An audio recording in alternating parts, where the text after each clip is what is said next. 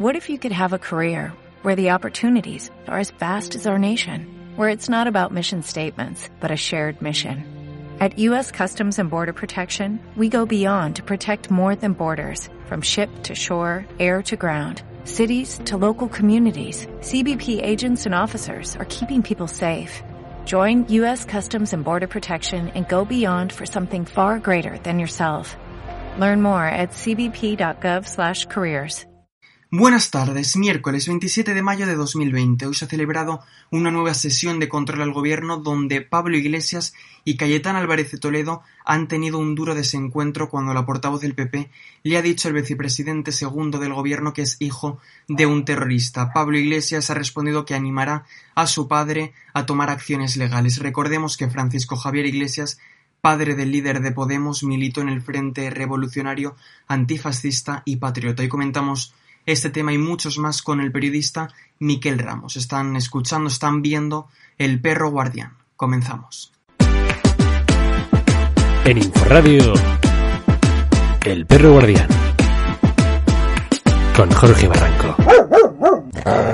Hoy tenemos el placer de contar en El Perro Guardián con Miquel Ramos, periodista experto en los movimientos de ultraderecha que participa en diversos medios de comunicación, escribiendo artículos como El Salto Diario, La Marea, Público, La Directa, New York Times y colaborando en programas de televisión como Al Ras en Apunt. Además es también coautor junto a David Bou del proyecto Crímenes de Odio, un mapa y un registro sobre los delitos de odio cometidos en el Estado español, y de Sense Topics, un observatorio sobre el tratamiento mediático y político del fenómeno migratorio.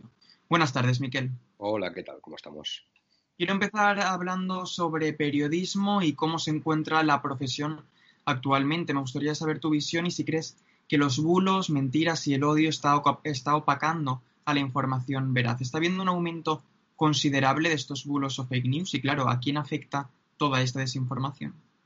Vamos a ver, la desinformación ha existido siempre. Lo que sí que es verdad es que en el momento actual en el que nos encontramos, los hábitos de consumo de información han cambiado muchísimo, sobre todo gracias a Internet.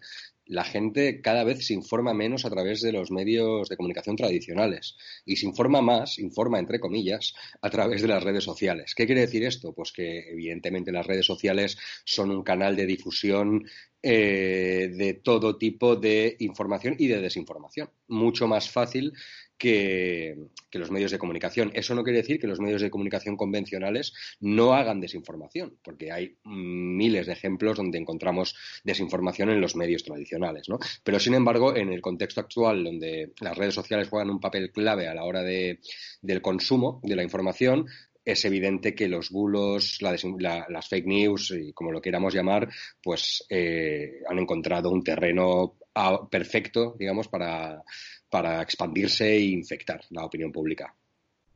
Miquel, se ha acusado durante mucho tiempo de ser la ultraderecha la causante de esta desinformación y este odio. ¿Cuál es la fuerza actual de la ultraderecha en el País Valenciano y qué grupos destacan y si tienen tanto poder?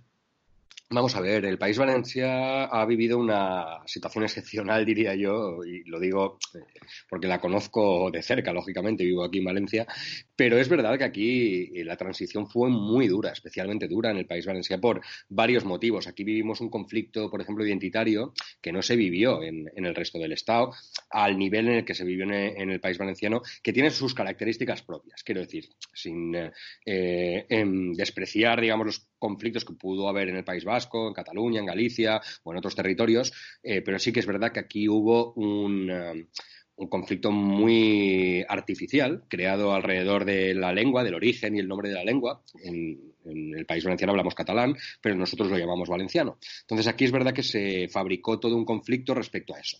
Y la derecha lo utilizó mucho precisamente para fragmentar, digamos, esta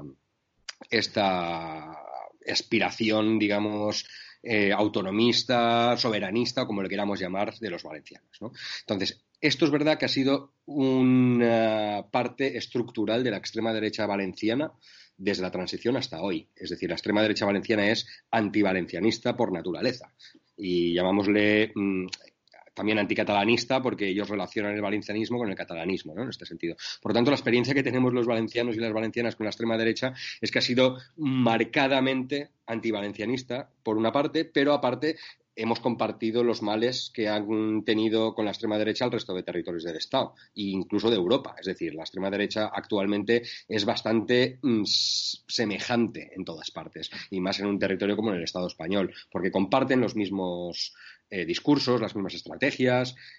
El contexto, lógicamente, el marco nacional es importante. En España, pues el nacionalismo español dentro de la extrema derecha es importante, pero aparte también encontramos los tópicos habituales, ¿no?, como los tópicos racistas, islamófobos, antisemitas, romafóbicos contra las personas gitanas, machistas, LGTB-fóbicos, etcétera. Es decir, todo esto, digamos que forma parte del ADN de la extrema derecha a nivel global. Por lo tanto, los valencianos tenemos la característica que he explicado al principio, que venimos de un conflicto artificial fabricado por la extrema derecha en la transición, que nos ha marcado muchísimo. Es imposible hablar de la extrema derecha en Valencia sin hablar de este tema, pero también es verdad que al fin y al cabo la extrema derecha que tenemos en Valencia bebe de las mismas fuentes que el resto de extremas derechas del Estado español. Actualmente la extrema derecha valenciana está absolutamente en sintonía con el resto del Estado. Quiero decir, pues existe Vox, existen grupos como España 2000 que nacieron en Valencia pero murieron aquí prácticamente, son prácticamente testimoniales, pero se han hecho fuertes en el corredor de Henares, por ejemplo, en Madrid.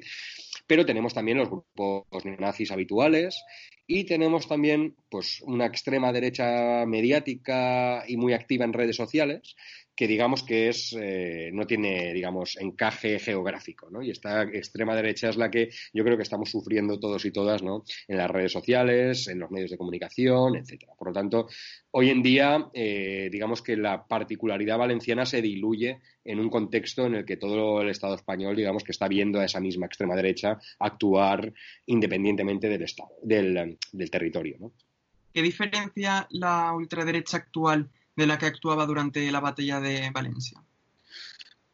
La ultraderecha actual, claro, son contextos diferentes. La batalla de Valencia se dio en la transición. Esto quiere decir que era un contexto muy, digamos, muy impune para la extrema derecha. De hecho, en el País Valenciano ha habido atentados con bomba, vamos, a patadas, había un montón, y los últimos hace 10 años, no hace tanto, ¿no?, y precisamente de este sector, ¿no?, del sector antivalencianista.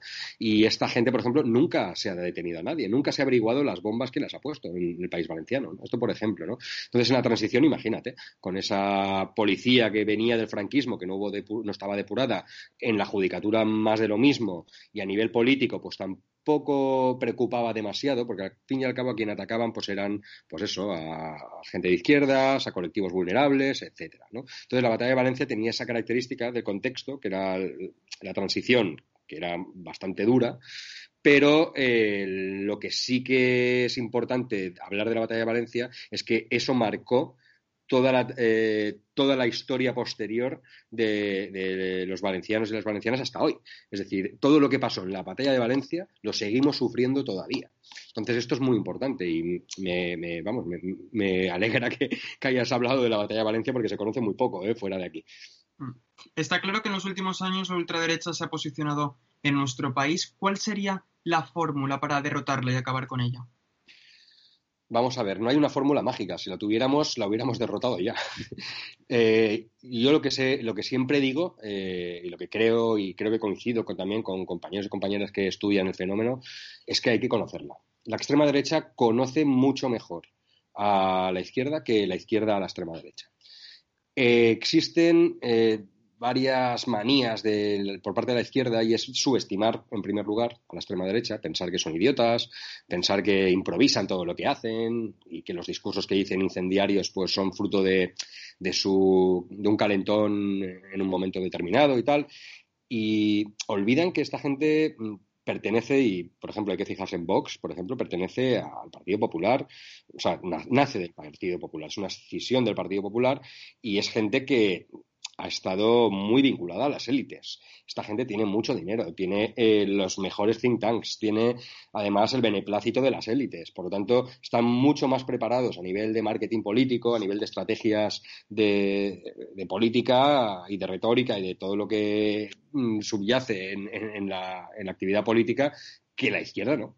Entonces, partiendo de una desigualdad de recursos, en este sentido, pues son mucho más hábiles que nosotros. Eso sin duda. Si no, no hubieran conseguido el éxito que han conseguido en tan poco tiempo.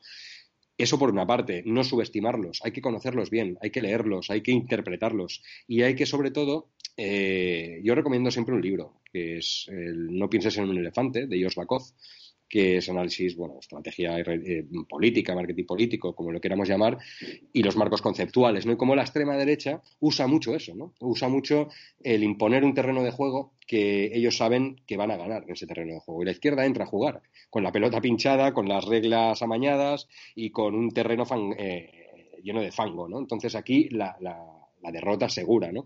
Sin embargo, vuelve a entrar en el juego. Entonces, un primer paso para que no ganen es que ellos no pongan los campos del juego, ¿no? Y ni las reglas, sino poner nosotros los debates sobre la mesa. Ellos quieren hablar ahora de la bandera. Hablemos nosotros de la sanidad pública, hablemos nosotros de los problemas que tiene la gente de a pie. La gente, la bandera, yo creo que la gente no sale de casa pensando en la bandera, sino en qué va a cenar esa noche, si va a perder el trabajo o si su salud se podrá curar y si hay recursos en los hospitales públicos, por ejemplo, ¿no? Entonces, hay que cambiar el paradigma, hay que cambiar el terreno de juego, ¿no? Y aquí es donde la extrema derecha pierde siempre, porque la extrema derecha, no lo olvidemos, es antisocial por naturaleza. Si fuera por ellos, la sanidad sería de pago, la educación sería de pago, la gente más vulnerable no tendría derechos a percibir, digamos, a una seguridad en el habitacional, a una seguridad en el trabajo, etcétera, ¿no? Por lo tanto, en ese terreno ellos pierden y es donde hay que llevar el debate, a donde ellos pierden. Y en el sector de los medios de comunicación, ¿cómo debe actuar el periodismo para no dar a la extrema derecha cuando se informa? Pues primero no caer en la provocación, en el sentido en el que la extrema derecha fabrica titulares constantemente a propósito. Las salidas de tono, como decía antes, de la extrema derecha están perfectamente calculadas. Ellos saben muy bien qué va a ser noticia, depende de lo que digan. Y por eso dicen tantas barbaridades. Los medios de comunicación se limitan muchas veces a reproducir lo que han dicho, sin contrastar en muchos casos, o simplemente por el clic fácil, ¿no? Porque la gente vea qué barbaridad ha dicho el de Vox o este o el otro, ¿no? Entonces aquí los medios de comunicación tienen que saber contrastar esta información, ofrecer un relato alternativo que no sea simple altavoz de las consignas de la extrema derecha. Esto lo explica también precisamente Lakoff, ¿no? El sándwich de la verdad, muchas veces, que también se utiliza para desmentir la desinformación, ¿no? Por lo tanto, yo creo que los periodistas y las periodistas son suficientemente inteligentes y creo que ellos mismos saben la responsabilidad que tienen a la hora de valorar lo que están difundiendo. Por eso es importante recordar que los periodistas somos también los interlocutores a veces entre los políticos y la sociedad, ¿no? Y entre hacemos de puente en muchos casos, ¿no? Por esto es importante que también transmitimos valores. Y aquí es una responsabilidad muy grande que no todos quieren asumir. Hay muchos periodistas que se creen por encima del bien y el mal y que no asumen esa responsabilidad. Y eso es muy importante. Y sobre todo, ya no solo de lo que dice la extrema derecha, sino de cómo se informa de determinados aspectos, asuntos de por ejemplo, cómo se informa sobre la migración. Esas informaciones, por ejemplo, que están constantemente hablando de sucesos y creando terror, creando ansiedad entre la gente. Y cualquier persona que esté viendo la tele por la mañana y solo vea sucesos está aterrorizada. Y cuando una persona tiene miedo, es fácil que busque soluciones sencillas a problemas complejos. Y aquí es donde aparece la extrema derecha, que pretende, o sea, que lo que dice es que ellos tienen la solución a todo. Soluciones fáciles a problemas complejos que no son reales, ¿no? Lógicamente. Miquel, eres impulsor del mapa de crímenes de odio en España, presentado en 2016. ¿Habéis observado un aumento de los delitos de odio en los últimos años? Sí, por una razón muy sencilla, porque se denuncian más. Antes no existían ni siquiera las fiscalías de delitos de odio. Éramos muy pocos los que hablábamos de los delitos de odio. No estaba, de hecho, el 510 no se aplicaba prácticamente en casos evidentes en el mapa de crímenes de odio, que recuerdo, el mapa recoge los homicidios y asesinatos, no recoge cualquier delito de odio, sino hemos documentado los crímenes con resultado de muerte desde 1990 hasta 2020, ¿no? Aquí, en poquísimos casos se recoge el agravante de delito de odio, porque no se tenía en cuenta, porque ni los policías, ni los jueces, ni los fiscales, ni los abogados estaban formados en esta materia. Por lo tanto, es a partir de hace aproximadamente 5 años o un poco más cuando se empieza a hablar del tema de los delitos de odio y porque Europa empieza a dar el toque a España, porque en el resto de países de Europa, en la mayoría, pues ya se estaba legislando en este sentido. Y España entra muy tarde y además entra mal. Entra mal porque yo debo de ser muy crítico, a pesar de haber luchado mucho por la legislación de delitos de odio, pero debo ser muy crítico con el uso perverso, a mi parecer, que se le ha dado, ¿no? Por ejemplo, considerar los delitos de odio como algo abierto y holístico cuando está hecho únicamente para proteger a colectivos vulnerables. Por ejemplo, no se puede aplicar un delito de odio contra la policía. Quiero decir, la policía no es un colectivo vulnerable. O, por ejemplo, contra los nazis. Los nazis no son un colectivo vulnerable, ¿no?, en este sentido. De hecho, protestó el Centro Simon Wiesenthal y, de hecho, han sido muchos jueces los que han tirado atrás denuncias contra personas que habían insultado, por ejemplo, a la policía y los habían acusado de delitos de odio, ¿no?, por ejemplo. Entonces, aquí hay una falta de diligencia y yo creo que incluso hay mala fe a la hora de pervertir la legislación de delitos de odio y eso además desmotiva mucho, porque la gente que estamos trabajando desde hace muchos años con el tema de los delitos de odio, con colectivos vulnerables, y sabemos lo que es ser un colectivo vulnerable, no porque yo no lo soy en este sentido, pero he trabajado con víctimas y sé el drama que es muchas veces ir a denunciar un delito por muchas razones de miedo, de desconfianza, etcétera, pues todo esto te desmotiva, ¿no? Pero sí que es verdad que ahora se denuncia más, hay más sensibilidad, hay un mayor apoyo. Solo hay que ver, por ejemplo, lo que pasó con el vídeo de la chica transexual en Benidorm. Hubo una reacción en masa de la ciudadanía pidiendo que ese policía estuviera fuera, absolutamente, y se reaccionó muy bien. Las instituciones reaccionaron bien y a tiempo, pero esto ha costado mucho. Yo creo que ahora se denuncia más, lo que pasa es que hace falta una reflexión y más educación, sobre todo, a todos los actores que intervienen en el proceso, desde la policía hasta jueces y fiscales y hasta la sociedad civil también, ¿eh? Hablando del ascenso de la extrema derecha, quería preguntarte en el sector de la cultura, ¿qué posición se debe tomar desde la cultura en el avance de la ultraderecha en la sociedad actual? La cultura transmite valores. Y esto no lo digo yo, sino que yo creo que lo sabe todo el mundo, ¿no? Que la cultura se puede utilizar también para bien o para mal, ¿no? Yo creo que la cultura tiene un papel clave en esta lucha contra el odio. Y aquí yo quisiera hacer una reflexión sobre un tema del que se habla poco, sobre la extrema derecha, pero yo creo que es clave para entender la batalla que está dando la extrema derecha ahora, por dónde va. Es una batalla cultural. La extrema derecha está inmersa en una batalla, en una guerra cultural, digámoslo así, una guerra cultural totalmente, para cargarse los consensos que de alguna manera teníamos asumidos, aunque fuera de manera retórica, ¿vale?, o simbólica, durante muchos años, ¿no? Y estos consensos son los consensos de los derechos humanos, la igualdad, la solidaridad, la empatía, el respeto. ¿Y por qué digo esto? Voy a decir palabras, por ejemplo, que utiliza la extrema derecha precisamente cuando estamos inmersos en la guerra cultural. Políticamente incorrecto. Todos hemos oído hablar de esta palabra, ¿verdad?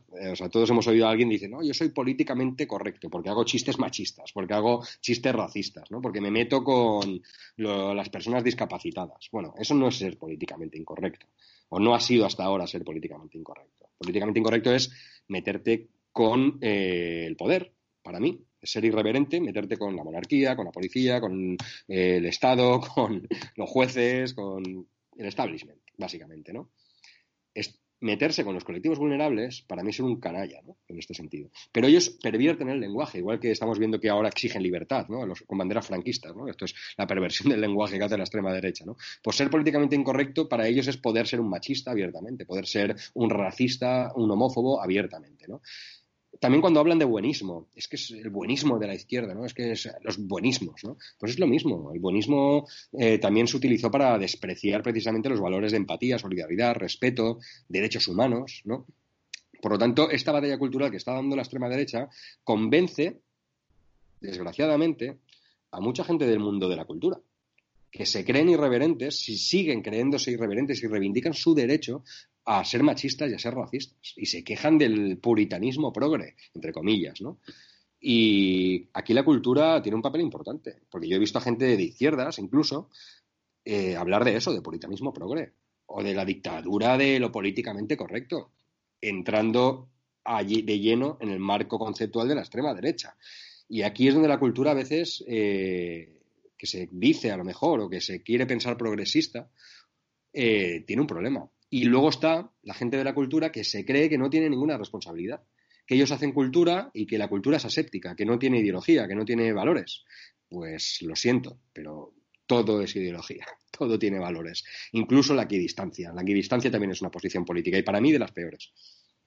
Miquel, si te parece, vamos a entrar a comentar temas de actualidad. Se ha vuelto viral unos vídeos de trabajadores de Zara, Mango y otras marcas manifestándose en Myanmar por el despido de 300 empleados de esas factorías que trabajan para esas marcas. ¿Qué está pasando en estos países y crees que se le da la suficiente visibilidad a estos sucesos? Bueno, en estos países pasa lo que ha pasado durante décadas, ¿no? Y es la nueva forma de colonialismo, ¿no? Una vez ya no podemos ocupar y someter a la población porque pues ya está mal visto, ¿no? Pues el colonialismo tiene mil maneras de reinventarse y esta es una, ¿no? Es llegar a un país, contratar a un empresario que abra una fábrica, que pague una miseria a los trabajadores, a los que se quejen, los eche a la calle y fabricar bueno, bonito y barato. Y eso es lo que hacen las grandes marcas. Los de la pulserita, que luego llevan la pulserita en la muñeca, ¿no? Y son muy patriotas, pero en vez de dar empleo aquí, en España, pues se van a países empobrecidos y explotan a la gente que vive allí, ¿no? Y eso las grandes marcas lo llevan haciendo habitualmente desde hace décadas, ¿no? Lo que está pasando ahora en Myanmar y...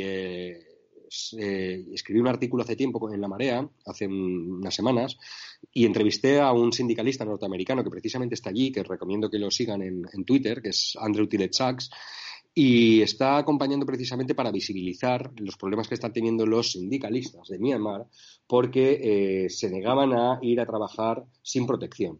Y encima les obligaron a hacer horas extras, ¿no? Entonces, estas factorías expulsaron a los sindicalistas y contrataron a gente que no estaba sindicada, ¿no? Ahora mismo lo que se está dando es una batalla precisamente para que se cumplan sus derechos. Hay activistas que están allí luchando en el terreno para que esto se sepa. Andrew es una persona que está difundiendo todo esto, ¿no?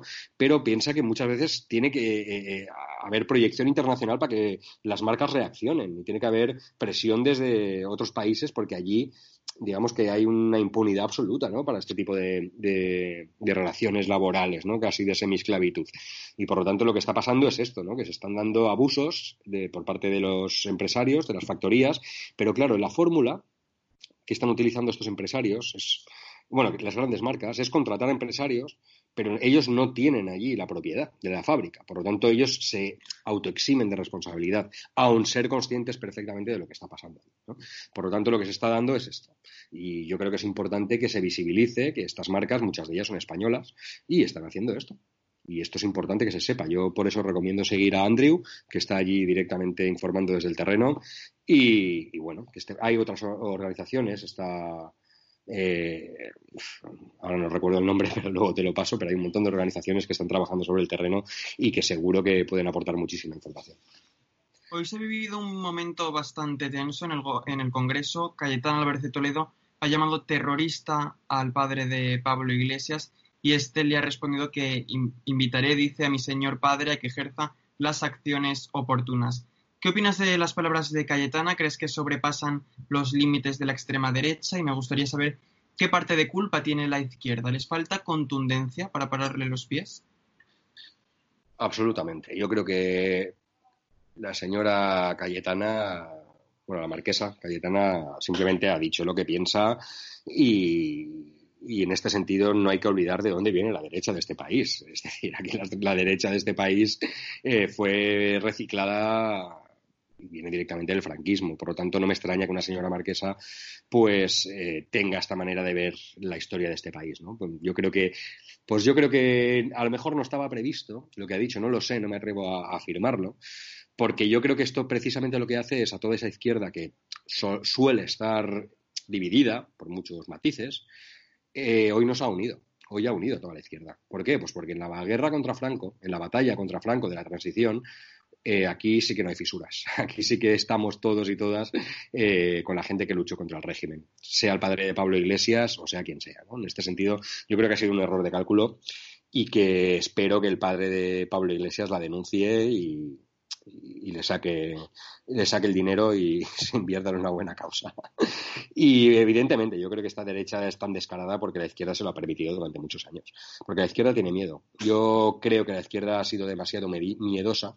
Solo hay que ver, por ejemplo, lo que pasó con la exhumación de Franco. Ha llegado, es verdad que ha llegado, pero yo creo que ha sido algo más simbólico que real, ¿no? Todavía siguen habiendo personas en las cunetas, todavía siguen habiendo torturadores que mueren con las medallas puestas, todavía sigue habiendo torturadores impunes que no han sido juzgados nunca porque nos hemos negado aquí en España a juzgarlos, etcétera. Por lo tanto, hace falta. El problema en España es que no ha habido una transición. Como esa transición ha sido una transacción del régimen franquista a la democracia, pues surgen estos problemas. Y Cayetana es hija precisamente de esa continuación del franquismo, ¿no? Que todavía tenemos que aguantar los demócratas españoles porque básicamente se sienten con esa impunidad absoluta de insultar a las personas que pues, sufrieron cárcel, exilio, torturas y muerte por luchar por la democracia. Es algo tan sencillo, ¿no? Y la izquierda ha sido muy pusilánime, y lo digo así con todas las letras, y sigue siéndolo, ¿eh? Sigue siéndolo. Solo hay que ver, por ejemplo, cómo desde el primer momento con la extrema derecha, cuando salió a la calle, la policía iba con guantes de seda. Vamos a ver un desahucio. Esos guantes de seda, ¿dónde están, no? Por ejemplo, ¿no? En cambio, a la derecha y a la extrema derecha y al barrio de Salamanca parece que les cuesta un poco, ¿no? Ser contundentes. Y esto multiplicado por 1000. En el País Valenciano podemos hablar de la impunidad de la extrema derecha durante horas, ¿no? A nivel judicial, por ejemplo, ¿no? Siempre se han salido de rositas. Y bueno, el otro día sacaba Joaquín Gil, un periodista del País, un reportaje terrorífico de un líder de la Falange que había sido que había tenido un accidente y le habían encontrado una pistola. Y esta pistola resulta que se la había vendido un coronel de la Guardia Civil que traficaba con armas, ¿no? Y que era un nazi, se llamaba Rudolf, ¿no? Y no pasa nada, estas dos personas están en la calle, ¿no? Quiero decir, este es el problema que tenemos en España, ¿no? Y esto hay que decirlo muchas veces, ¿no? Hasta que no haya una depuración y una contundencia absoluta con esta gente corrupta, antidemocrática y adicta a regímenes fascistas que continúa impregnando las instituciones, pues España nunca va a poder presumir de ser una democracia de pleno. En Santander denuncian la muerte y el mal estado de leones marinos en el mini zoo de La Magdalena.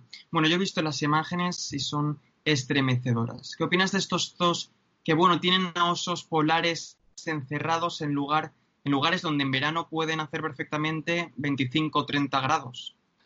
Yo he visto estas imágenes y se me ha caído el corazón al suelo, la verdad, porque yo no entiendo, sinceramente, yo estoy en contra absolutamente de los zoos. Creo que no tienen ninguna razón de ser, que se ve hoy en día que veamos un documental en la tele y ya está. No hace falta tener un animal en una gavia, en una jaula, para verlo, y creo que esto debemos empezar ya a ponerlo sobre la mesa. Lo que pasa es que tampoco quiero ser hipócrita y creo que el maltrato animal no se ciñe solo a los zoos o a las corridas de toros, a las cuales, pues, evidentemente, pues estoy en contra y las eliminaría sin ningún tipo de contemplación, ¿no? Y todos los festejos con animales, lógicamente. Pero también no podemos obviar la industria cárnica, por ejemplo, ¿no? Y la explotación ganadera, que también tiene una gran responsabilidad en el maltrato animal. Y yo recomendaría a el documental y el trabajo que está haciendo el compañero Aitor Garmendia. Está documentando mucho todo lo que es el maltrato animal. Y la verdad es que recomiendo desde aquí seguirlo. Y además es las reflexiones, porque muchas veces la gente que no estamos a lo mejor muy metidos en estos temas, ¿no? Pues sí, tenemos nuestra sensibilidad con el tema, pero a veces no alcanzamos a entender la magnitud del asunto, ¿no? Y estas terribles condiciones, ¿no? de que viven animales, ¿no? Que podrían tener otro tipo de trato directamente, ¿no? No es necesario todo esta crueldad, ¿no? A la que son sometidos, ¿no? Yo invito simplemente a leer a Aitor, que me parece un buen activista en este sentido y que seguro que aporta muchas ideas y aporta una visión muy crítica sobre el tema. Estoy totalmente de acuerdo. Vamos con otro tema. Despiden a 4 policías de Minneapolis tras un vídeo que muestra a uno de ellos arrodillado sobre el cuello de un hombre negro que luego murió. ¿Qué es lo que ha sucedido? Y esto ha provocado que una multitud de ciudadanos se manifiesten, ¿verdad? Pues un nuevo caso de violencia policial racista en Estados Unidos. No olvidemos que en Estados Unidos pues los asesinatos racistas a manos de la policía pues no son anécdotas, ¿no? Y es algo además histórico, ¿no? Que no es algo nuevo, ¿no? Y es algo que además la comunidad afroamericana lo lleva denunciando durante muchos años, y hace pocos años pues todo el movimiento de Black Lives Matter pues denunció precisamente esta brutalidad policial y este racismo estructural de Estados Unidos. Es que no olvidemos, en Estados Unidos los negros no podían votar hasta los años 60. O sea, es decir, la segregación en Estados Unidos todavía existe por barrios, por el racismo. Vamos, solo hay que ver al presidente de Estados Unidos. Los discursos racistas son habituales, no son tan evidentes muchas veces, a lo mejor, como los haría un señor del Ku Klux Klan, pero los del Ku Klux Klan votan a Trump, y esto es una realidad, ¿no? Y entonces Estados Unidos, pues una sociedad occidental que tiene el racismo como parte de su ADN, pero no nos olvidemos, también España y también Europa. Europa está construida, y España en concreto, España también tiene una sociedad racista, no una sociedad racista, sino ha sido construida sobre el colonialismo y el racismo también, y el antisemitismo y la islamofobia. Y solo hay que ver la expulsión de los judíos, de los moriscos, y cómo todavía pervive entre nosotros el racismo, ¿no? En este sentido, por lo tanto, yo creo que esto invita a reflexionar sobre muchas cosas, ¿no? Y Estados Unidos quizás es digamos la cara más bestia, ¿no?, de todo esto, porque estamos viendo pues estos crímenes, ¿no?, tan horrendos en directo, grabados y con esa frialdad y esa impunidad que dan miedo, ¿no? Pero bueno, yo creo que la sociedad norteamericana, además, los movimientos sociales en Estados Unidos son muy potentes y están muy bien organizados, y estoy convencido de que van a dar una muy buena respuesta a todo esto, y que todavía queda mucho camino por hacer, eso seguro, ¿eh? Quiero hablar de un tema que se ha estado comentando mucho durante los últimos días. En Polonia, movimientos neonazis desacomplejados criminalizan la diversidad, acosan a personas LGTBI y comparan homosexualidad con pedofilia. Han declarado 30 municipios zona libre de LGTB, queman bandas arcoíris y agreden activistas. ¿Qué es lo que ocurre allí en Polonia en pleno siglo XX, Miquel, y por qué nadie hace nada? Pues Polonia es una sociedad bastante conservadora y además donde la religión católica pues también tiene un peso muy grande, y además digamos que al venir también después del desmoronamiento del bloque socialista, ¿no?, digamos a finales de los 90, de los 80, pues también esa reconversión neoconservadora que la vemos en realidad en muchos países de Europa del Este, ¿no? Y esto ha llegado a tomar posiciones incluso, ¿no?, y es tan absurdo y tan bestia, ¿no?, que en Polonia, donde está Auschwitz, no lo olvidemos, haya grupos neonazis. Pero es que es verdad, es que existen estos grupos neonazis. Entonces, el discurso de odio es muy fácil allí de insertar, ¿no? Y por eso estamos viendo esta impunidad de los grupos neonazis en Polonia. Quien haya ido a Polonia, pues estoy seguro que, y tenga amigos polacos, pues seguro que ha podido hablar de estos temas, y seguro que habrá notado pues este olor a rancio, ¿no? Que a rancio, pero en el mal sentido de la palabra, de lo peligroso también que puede llegar a ser, ¿no?, que una marcha LGTB tenga que ser protegida y de hordas de neonazis, ¿no? Entonces está pasando además pues que la Unión Europea no, está mirando hacia otro lado, y esto es muy grave, que la Unión Europea esté permitiendo esta cacería de personas por el único motivo de su orientación sexual en su seno. Es gravísimo, pero aquí demuestra también las debilidades precisamente de esta Unión Europea, que no lo olvidemos, estaba dejando morir a la gente en el Mediterráneo. Es decir, es una lástima, ¿no?, que algo que podía ser algo en positivo, una construcción común entre los estados en pro de los derechos humanos y dar ejemplo, se ha convertido en una unión comercial y digamos de defender determinados intereses que precisamente tampoco son para todos, sino que hay determinados países que siempre son los que se llevan el gato al agua, ¿no? Pero que en Polonia, por ejemplo, pasen cosas como esta, y en otros países también, ¿no?, pues nos dejan muy mal lugar. Yo creo que no estamos para dar muchos ejemplos, y yo lamento mucho lo que está pasando en Polonia. Conozco activistas LGTBI polacos, sé lo que es estar allí escondiéndose, incluso de ir a un bar que está escondido en mitad de la ciudad, que nadie sabe que existe y es donde pueden ir gente del colectivo LGTBI. Y esto en el seno de la Unión Europea es una vergüenza que ocurra, y además, sobre todo, cuando vemos que precisamente en este caso hay lobbies de la extrema derecha made in Spain que están asesorando precisamente las leyes homófobas en Polonia. Vamos a hablar por último de las protestas que ha habido estas últimas semanas. Ha visto en las últimas semanas numerosas protestas de la ultraderecha. Sin ir más lejos, el pasado domingo la gran manifestación en Madrid. ¿Crees que la crispación política está creciendo? ¿Cómo estás viendo estas manifestaciones y cuál es el motivo? No está creciendo la crispación política. La extrema derecha ha apretado el acelerador porque está tratando de capitalizar, digamos, esta posición al gobierno, y está a la carrera el Partido Popular, Vox con el Partido Popular. Por lo tanto, y cuando hablo de Vox, tampoco hablo de Vox, pero quiero hablar también de esa extrema derecha, ¿cómo lo diría yo? De Internet, ¿no? De estos propagandistas de la extrema derecha que acaban beneficiando lógicamente a Vox. Todo esto es una ofensiva de la extrema derecha, primero para estar ellos en el centro del debate continuamente, que se hable única y exclusivamente de ellos, ser los protagonistas, ser la noticia siempre, esto por una parte, y por otra, ¿qué están ofreciendo? Bandera, nada más. Ellos ofrecen la bandera de España y el orgullo de sentirse español.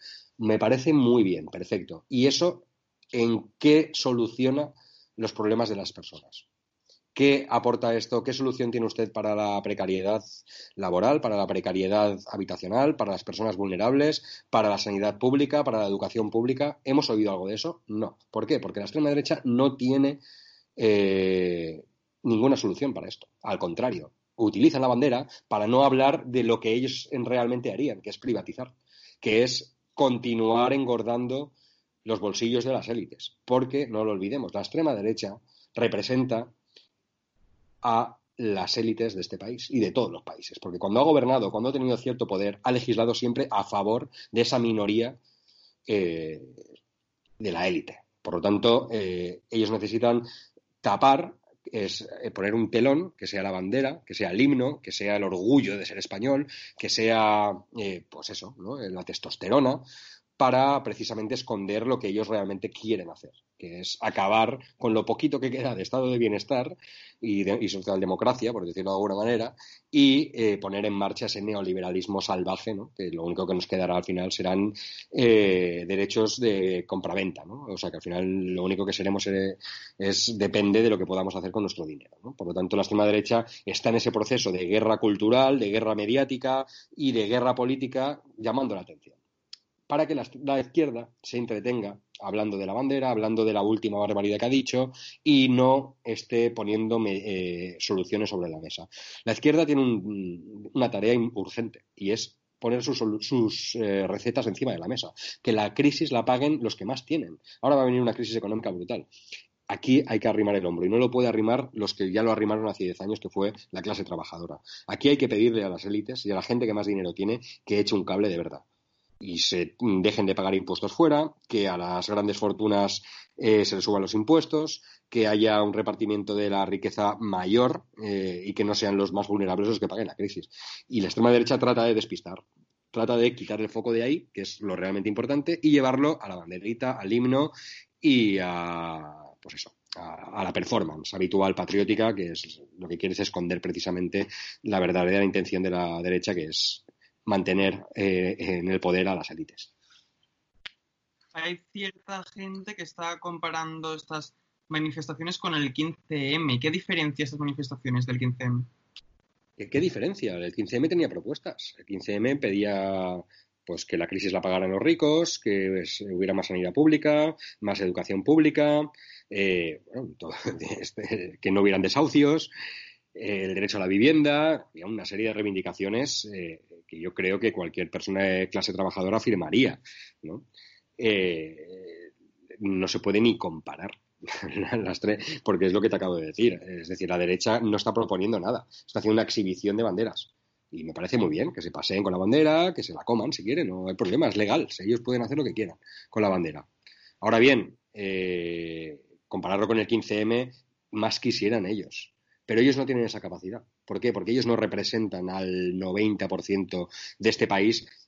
No representan, quiero decir, no quiero decir que no los voten, ¿no? Porque sí que hay mucha gente que los vota que es de clase trabajadora, pero no los representan porque los intereses que ellos representan no son los de ese 90% de los españoles. Ellos representan los intereses del 10%, que son los que tienen la riqueza. Por lo tanto, ellos no van a poder poner esas reivindicaciones encima de la mesa, porque si las ponen, de verdad, si de verdad la gente fuera consciente de lo que quieren hacer con la sanidad, con la educación, etcétera, pues realmente dudo mucho yo que tuvieran esta proyección. Pero a ellos les va muy bien hablar de Venezuela, de ETA, de la guerra civil, etcétera, ¿no? Y de todo esto, ¿no? Y de la bandera, y de Cataluña, y de los himnos y tal, ¿no? Porque ellos lo que tratan es de, precisamente, de instaurar sus marcos y que discutamos sobre si la bandera tiene que ser para todos o si la propia de la extrema derecha, sobre si Venezuela está muy bien o está muy mal, sobre Cataluña, tal, pero mientras ellos van haciendo. Y nosotros estamos debatiendo sobre lo que ellos quieren que debatamos. Pues aquí compararlo con el 15M me parece un error, sin duda. Pues muchas gracias, Miquel Ramos, ha sido un placer tenerte en El Perro Guardián. Gracias a ti, un placer a ti, muchísimas gracias. El Perro Guardián. Pues hasta aquí el programa de hoy del Perro Guardián, espero que hayan disfrutado, nosotros nos vemos en el próximo, hasta entonces, cuídense. En InfoRadio, El Perro Guardián, con Jorge Barranco. Waiting on a tax return? Hopefully it ends up in your hands. Fraudulent tax returns due to identity theft increased by 30% in 2023. If you're in a bind this tax season, LifeLock can help. Our U.S.-based restoration specialists are experts dedicated to helping solve your identity theft issues. And all LifeLock plans are backed by the $1,000,000 Protection Package. So we'll reimburse you up to the limits of your plan if you lose money due to identity theft. Help protect your information this tax season with LifeLock. Save up to 25% your first year at LifeLock.com/aware.